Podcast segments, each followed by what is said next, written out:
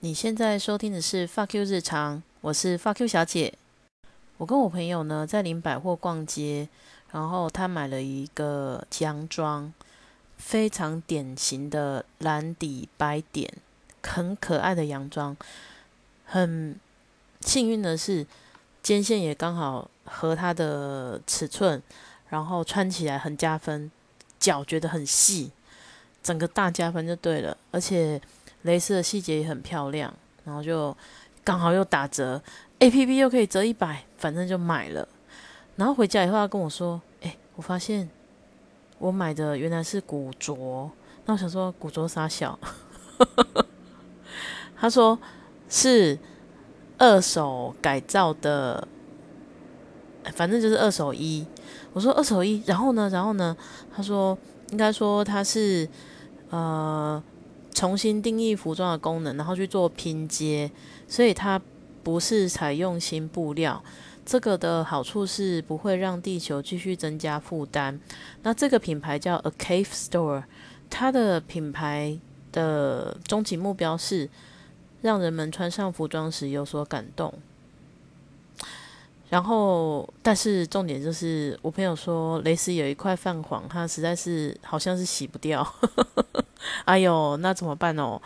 我也不晓得。但是其实，在当时候店里面的灯光是看不太到的，它很细部的洗才会去注意到这件事情。但我还是觉得这件洋装它穿起来真好看。于是我就想了一下，如果我们很不喜欢一件衣服，有没有办法把它改造成像 A Cap Store 他们的品牌故事这样子，把它再度做利用？因为有些东西我们可以送给别人，我们可以做资源回收。可是衣服这个东西比较困难哦，因为有牵涉到身形啊，每个人喜欢的派别颜色不同。那我就有一个想法，是我多年前跟朋友去冲绳玩的时候，买了一件还不能退税哦，是在台北哎冲绳的思梦乐买了一件，呃。罩衫，然后那个罩衫是针织罩衫，它又不是，它是大概七分袖。你说这件衣服到底有多恼人？除了它，它我真的很喜欢它的针织，我也觉得它的价钱很漂亮。但是拿回来以后发现，天哪，没塞呢。台湾就是骑摩托车的这件针织衣，它是七分袖，它既遮不了阳。也挡不了风，只能说跨开碎碎这样子。然后我就一直非常的困扰，因为呢，夏天你穿这件不能遮阳，然后穿的又觉得有点热，因为它针织的。冬天你穿这件衣服的时候，它挡不了风，又冷，然后你再穿别的东西也很难搭配。那到底要怎么办呢？我一直在想这件事怎么办。然后呢，古着这个店给我了一个想法：如果它是针织，何不我就把它改成围巾？我真心跟大家说，我没有任何一条围巾。然后我就把它拿去洗了，洗完以后，我现在就在思考如何从一个零基础、无针线、完全没有针线基础的人，要怎么把它巧手变成一条围巾。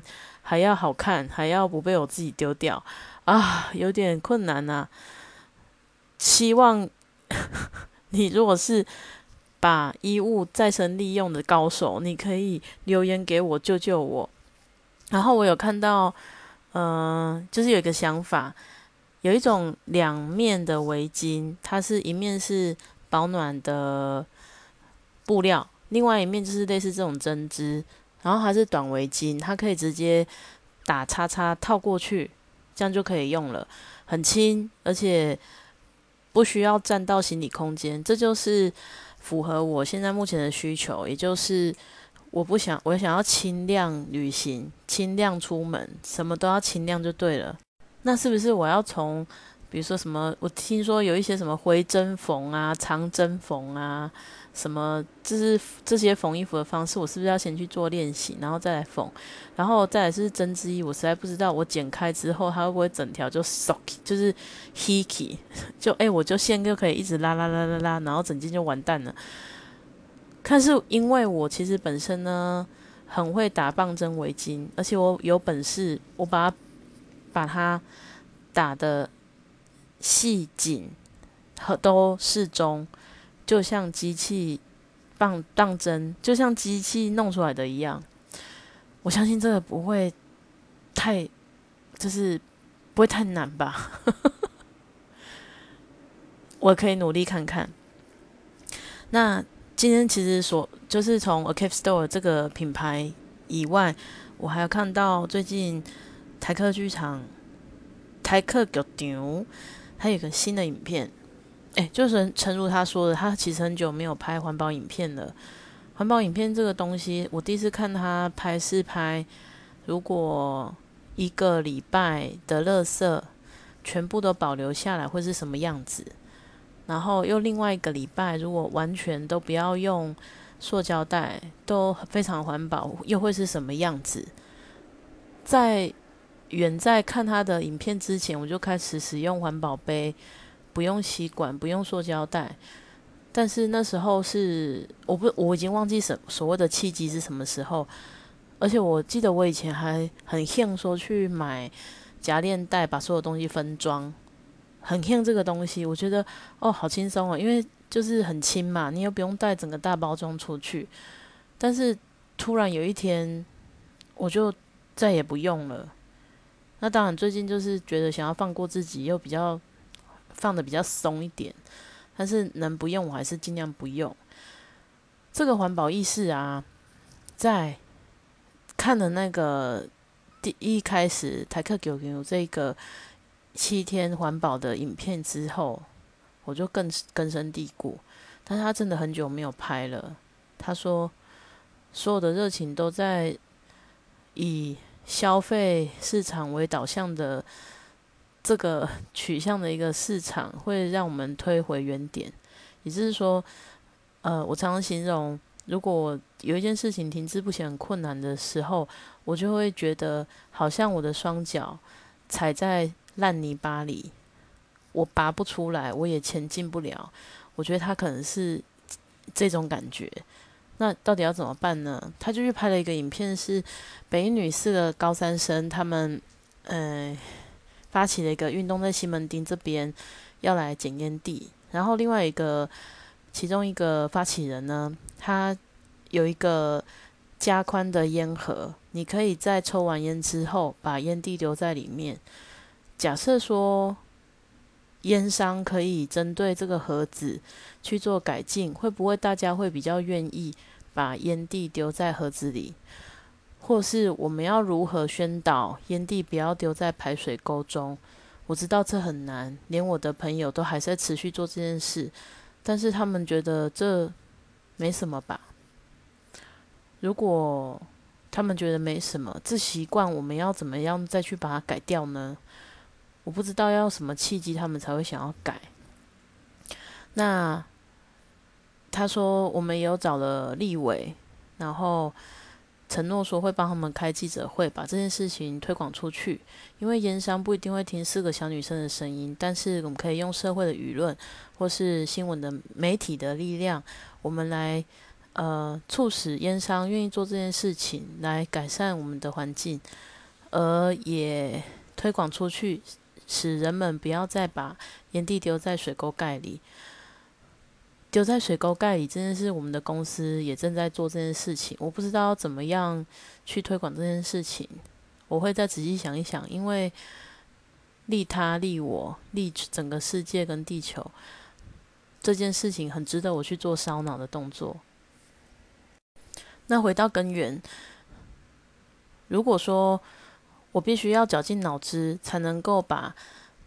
已经不喜欢的衣服，去改造成另外一个我会留下来的的商品，说围巾啊，或是把长改短啊，哎哎，把长改短没错，或是放在里面做内搭，或是做很多不一样的利用，何不在第一次要购买的时候，我们就想清楚是不是真的需要它，再去做购买，这样可以避免很多无谓浪费。我正在录音的当时，我看着放，因为我现在住在姐姐的房间里，正在等施工。姐姐的柜子里，从我五月搬进来，五六七八九十十一，超过半年了，所以我确定那个东西它根本就不需要，因为已经半年了。里面总共有九个可口可乐的玻璃瓶，复古的那种玻璃杯啦。我不知道他当初是怎么去收集的，可能就是。很像说要把所有颜色集合完成，可是一个人到底需要几个杯子呢？你有几个杯子呢？我自己有，我很惭愧的说，我也蛮多杯子的，而且最近还买了一个虎牌保温瓶，但是我的冰霸杯坏了，我一进一出，我只能这样子，就是说服我自己啊，不然我什么都不要买了。那但是。以玻璃杯来说，一个人到底需要几个玻璃杯呢？我不知道需要几个，但不会是九个。那这个玻璃杯到底怎么办呢？如果我在当时在收集它的时候，我就能够想清楚到底需不需要，我再去做消费，那就不会有这九个玻璃杯。不过，如果我姐姐会这样想，也就不会产生这九个玻璃杯了。另外，还有什么可以再做思考的呢？手机部分吧，我觉得手机每二到三年就得换一只。我的朋友说，我穷嚷嚷着，他穷嚷嚷要把七 Plus 换掉，但是观望到现在也都还没有换。我蛮佩服他的，因为呃七 Plus 基本上现在应该有点慢了，事实上是真的可以换了啦，但是不换又没有关系，因为它通常都是用笔电，就像我那时候。iPhone 六第一年电池就坏了，我硬插着行动电源，像吊尿袋一样吊了它一年。然后第二年终于 iPhone 他们承认他们的电池是有问题的，就便宜的让我们换。我换了一颗，然后再用了另外两年。诶，一二三，应该说第二年第一年是大概七个月就坏掉。我就插着用了一年，然后换了电池以后，我再用到满三年的时候，我换了十一，然后那个电那个手机，我觉得很苦恼。原来我当初一直舍不得换，不是因为钱，是我觉得又多了一直浪费。就是我其实它真的没有坏啊，它就是很慢而已。那我这样子换掉的时候，它不就变成我多了一只多余的手机吗？那在这只 iPhone 之前是 OPPO，OPPO 这只手机很屌，它到现在还可以开机，我看已经至少有六年还是五六年了。那这只手机还可以开机，为什么当时候要去买 iPhone？因为它有时候会突然无预警整个大宕机，大宕机之后我什么都不能开，APP 也不见，我只能重置。我那时候的工作是需要每天 OTP 认证登录的，我只要一重置，总公司就会觉得，哈，这员工是怎样，每天都要来申请新的，所以那时候我就换了 iPhone，然后 OPPO 就放着了。但是这只 O OPPO 啊，要不是它荧幕摔碎了，我还是觉得它很好用，照片也虽然阳春，但是已经符合很多基本的需求了。所以，要是我那时候不买 A OPPO，我直接买 iPhone，我可以把手机用到最长最久，甚至像我朋友他们买是 ZenFone 系列，也可以用很久。是不是我应该多想想，我需要的是什么，再去做购买，而不是我就随便抓了一只我就买了？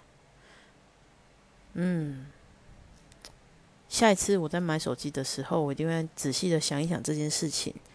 你呢？你在消费之前会有做这么多的思考吗？还是只是到处比价哪里可以最便宜？如果你不需要的东西你购买了，其实对你来说也是一种损失诶，因为摆在那里就是一种浪费。再打个比方说，购物台卖东西通常都是一箱一箱的卖。假设你有在用，其实还好啦。但我其实真的有好几个朋友，他们说，我觉得最近哦，眼睛很模糊，很容易老把油。我觉得我应该吃个叶黄素。哎呀，这么巧，电视就开始播叶黄素的介绍。我觉得价钱也很合理呀。我朋友于是买了一箱，一箱里面呢，它是，呃，语音折扣九百九变八百九，里面有八罐，就是七送一就对了，八罐。天啊，一罐才一百多块诶，然后里面还有三十颗这样。我不知道还有送什么赠品，忘记了，反正很厉害就是了。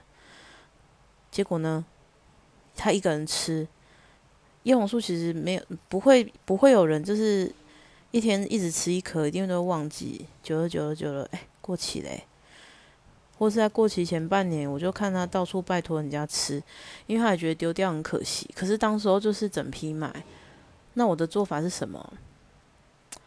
我做法是去想办法去实体商，就是实体通路买。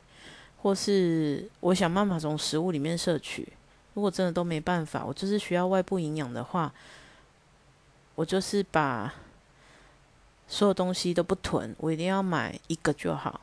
比如说，我现在有一罐洗发精，它再我再怎么讨厌它，我都要把它洗完，我再买另外一罐。那像有些人就会习惯说，不行啊，卫生纸我就是要保持有两串在家里，不然我就没有安全感。嗯，还好我是没有这种想法啦，我就是都一罐一罐就可以了，然后做好库存整理。今天呢，我就是休假在家，我突然除了在写我的文案作业，还有思考这些事情以外，我又整理的是我的衣服。这次是把钥匙工那个房间里面所有衣服都把它整理出来。我是不知道别人啊，我长裤居然有十条，短裤也有十条。可是我真正在穿的就那几条，两三条而已，还有一些是根本就穿不下。以前在封直播的时候，有一个直播主，他有一次就说：“我现在要用大尺码福袋哦，里面就是会有很多的裤子，长的、短的都有。如果愿意的话，就下标。我记得是一个很漂亮的价钱，可能有十条到十二条裤子，可是才多少钱这样子。”我那时候标了，我现在后悔莫及。那不就是一种囤积吗？而且重点是里面的裤子还不一定是我要穿的。然后我今天整理了一下，发现虽然我已经瘦了十公斤，又复胖了两公斤，还是有裤子穿不下。所以我就许愿，明年夏天如果穿不下，我就要把他们都送人。但我会认真呐，就是想办法再往下瘦。我相信我可以，因为。不想浪费东西的意志力，现在可能会大过于吃东西了。然后还有就是说，一些内搭裤，内搭裤的部分也很多条，我就全部整理出来，然后写纸条在上面，做库存整理的意思就对了。我希望明年我都可以把这些都降到最低数量。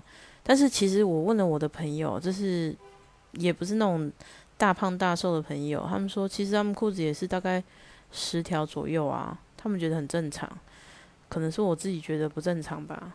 我觉我总觉得裤子是消耗品，买买了穿破了丢掉，然后再买，这样好像比较合理。但因为这两年虽然我买那个福袋，可是这两年我都喜欢穿一片裙。一片里面就搭内搭裤啊，或是塑身裤，其实不太会去穿到牛仔裤，所以搞半天就是也不太穿到这个东西。在下次如果又看直播的时候，我就会知道到底还要不要买，是不是不需要，是不是房间这么乱，这么多东西都是我自己造成的。我现在发现，我其实我有一件。宽版凉裤，所以我其实有十一件裤子啦。天哪，还有一件西装裤，所以是十二件。所以说，买之前一定要好好的想好，不要造成地球的困扰。双十一大家有去买东西吗？双十一我买了乳清蛋白，但是我不是双十一买的，我是双十一之前买的，然后我还拜托卖家赶快出货，我不想被塞在路上。但是听说我有我脸书看一看，我蛮多朋友就是在脸书上面抱怨说，淘宝这个烂系统害我送不出去，损失了几百块。我心想说，哇塞，才损失几百块，你少买那些东西，你知道你赚多少钱吗？可能我内心深处还是个小气鬼吧。我觉得不买就没有消费，你的钱都还在啊。然后希望我不要再回到。购物节那个漩涡里，看双十一完又一个双十二嘛，你看能躲几年？我希望我可以用思考生活的方式，有意识的去建造出最美好的生活方式，然后我也希望可以把我想出来的方式分享给大家知道。如果你现在年末正在整理的衣橱，多看看你丢掉的这些衣服，是不是冲动购物下、快速时尚下购买的？如果是的话，下次我们在买的时候，是不是多想一想，我真的需要这个包包吗？我真的需要这件奇怪的花衬衫吗？或是是不是我的衣橱里有类似的东西，我其实也没有去买？诶，没有拿出来穿。那我最近，呃，我记得我上次说我去台南，我就带带了三件非常长的长裙，都是洋装。然后其中有两件我其实是从买到现在从来没有穿过的，而且我当时候还想说我要买两件，各两件就对了，怕买不到。可是哪里有买不到的衣服呢？我真的是。那时候就是因为直播很赶，加一加一加一加一，然后啊，好怕买不到啊，真的卖完了，然后就觉得好后悔。下次看到的时候就马上买，可是又很想要买两件或者包色。但是其实你知道吗？褂子都不会穿呢。我的衣服已经这么少见了，但我不会去拿来穿。我就觉得我一定要强迫自己，所以我全部带到台南去，我就把它穿上了。穿上以后，我果然就穿了一整天。我觉得我非常喜欢这些衣服，而且我会常常穿它们。但是不要摆在那边。我想，如果你是一件洋装，你被主人买到家里了，你被挂了三个月都没有被穿，你是一件有意识的洋装，你应该我会在墙角哭泣吧？是不是我很丑？是不是我做错什么事，主人才不穿我？如果你是因为爱才买这件衣服，我希望你可以被所爱的东西所围绕，常常去穿它们。而且，我觉得穿洋装或是穿各种你买过的衣服，你常常穿，你才会知道说，原来适合自己，原来不适合自己。比如说，我以前很像那个小喇叭裤，我回头看照片，哇塞，真的是一点优点都没有，而且穿了以后觉得腿更短。你没穿，你怎么会知道呢？要常常从镜子检视自己，然后找出能够加分的东西，而不是一直穿一些将就的衣服。这就是我这两天，嗯，觉得感触最多的事情。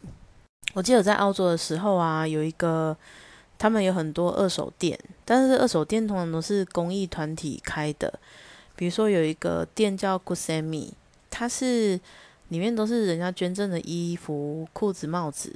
我们以前很爱去，是因为三不时我们就要去农场工作。那你在那边跪着，或者是说沾泥土啊、葡萄藤摘叶子，或是甚至你是在香蕉工厂洗香蕉，你不会想要穿好的衣服去，因为有时候被喷到那个汁液啊，那个是洗不掉，就黑黑的了。那你就会想要说去买一些工作服，工作服最好是吸汗排放很好、薄薄的，然后诶深色的。你就会知道你要的是什么样的衣服，然后出外出装、工作装你就会分开。而且因为我们在澳洲做背包客，你必须每三个月你就要移动一次嘛，或是说你就要去农场。那你在市区的时候，你是很短暂停留，如果没有车，你只能自己背或是自己拉着行李走，你不会想要拿很多行李的啦，这样很蠢。但我第一年去的时候真的蛮蠢的，我那时候买了一台小车，就是最普通那种小车，然后这个小车啊，我自己坐前面开，后车厢塞满，后面的位置也都塞满，我一个人就这么多东西。然后从市区搬到农场，再从农场搬回市区，东西越来越多。可是大部分都是厨房用具啊，我老实讲。比如说，我现在要煮饭，我缺酱油，我就买那个龟甲万最大那种家庭号。为什么呢？因为家庭号最便宜。可是我没想到那一罐我可能要用一年才用得完。天晓得，我半年后就要离开澳洲了，所以那时候没有意识在生活，只是看价钱。如果我回到当时，我就会告诉自己说，有很多东西不需要，也不需要拿钱去买，所有东西都带不回台湾的啦。你只能够在当地使用，在当地丢弃。你一定要买刚刚好的东西就好。那。到时候我两年在澳洲打工度假完，我是开始玩的时候，我是一个十十八升的登山背包。我从博斯飞，先，诶，好像只是坐大巴士啊，飞一次，然后大巴士一次。飞的时候还好是二十二十五公斤嘛，可是大巴士还有你自己那边走来走去的时候，你会发现。你背不动诶，膝盖不好诶，怎么东西那么多啊？所以，呃，那时候我们是第一次先飞国内玩完以后，去纽西兰再回来的时候，东西已经几乎快，厨房的东西已经几乎快结束了。但我那时候太大意了，我盐全部丢光，导致于去纽西兰要重买，又带不回澳洲。然后后面又去澳洲中心乌鲁鲁，在。坐巴士还是我真的忘记了，好像是坐飞机坐巴士去墨尔本，然后再去凯恩斯，再去日本。那时候的东西，我记得我最后一次称飞日本的时候，已经只剩下不到十八公斤，而且我那时候还蛮纤细的，因为你去哪里都要走来走去啊。丢的差不多以后，到了日本，我在日本是停留大概七到十天。我就每天都在日本晃来晃去，吃这个吃那个。然后我那时候还跟一个荷兰人一起去自由之丘逛杂货。那时候还没有意识嘛，我又在那边买了一堆杂货，什么木头刻的汤匙啊，然后这个招牌啊，那个鸟啊，反正就是，你看我那个朋友都没有买，他是我觉得他现在很像一个艺术家，他会帮事物素描。但是他不会带走任何东西，他也不太购买。但是好吃的东西，他就不看价钱，就直接吃。我觉得这好像才是旅行体验的一个方式。但那时候不明白，那时候只觉得我要买一些东西回来。你看，像现在这些纪念品都没有了，全部被我处理掉了。现在就会觉得说，觉醒的太晚，然后。没有办法，如果早一点知道的时候，就不用这么累了。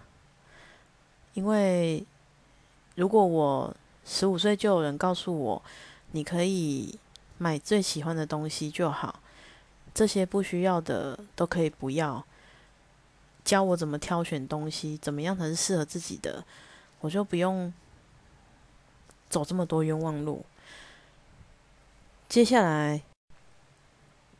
我今天还是没有面对一件事啊！我本来想要把我所有的书都排出来，然后开始计划性的把它们都念完，看是要在，我希望可以在 podcast 节目上面把它送掉。但是要怎么送，我没有想，我没有想法，而且我觉得现在听众数还不够多。但是我会先分享这个书的内容，那也许我就。拿去送同事啊，网络上送掉，所以到时候我应该会再开一个 IG。假设你是在台中，恭喜你，你也许有机会拿到我的书哦。然后书全部一字排开之后，我就要开始计划性把它们都念完。念完以后才可以再买新的，不然我永远被书淹没。今天我妈妈拿了一箱书跟我说：“这些书丢在二楼外面，你这是还要不要？我要把它拿去回收了。”我一看都是我要的啊，我就跟我妈说：“妈，你有想过书为什么在外面吗？因为我房间根本不能放东西啊，因为要施工。”我妈才突然又想起来说：“哦，还有她有问就对了。”如果我不把东西都降到最低，就会有这种事情产生。但假设我妈不问我，也许我根本就不记得有书在那边要看。所以，或是说，也许其实这些东西我不需要呢？不知道。你也可以仔细想一想，环顾一下你的四周，是不是有很多别人塞给你的、你自己冲动买的一些书本，或是杂物？要怎么样把它们都清掉，把自己的房子弄得跟样品屋一样，这样不是很棒吗？嗯，这就是我未来的计划。假设我房子买不到，搬不出去，我就要来做这件事情，把房间弄得跟样品屋一样，比如说像无印良品一样啊，地上铺木地板啊，然后有一个窗边的小桌子啊，在里面喝咖啡啊，都是很棒的啦。那今天从 A Cave Store 二手循环一古著 发想的一些环保概念，跟你分享到这边。假设你有任何的想法，或是你有想要帮助我把针织罩衫变成围巾的这个想法、这个计划的话，欢迎留言给我。谢谢你的收听，我是 Fuck You 小姐，再见。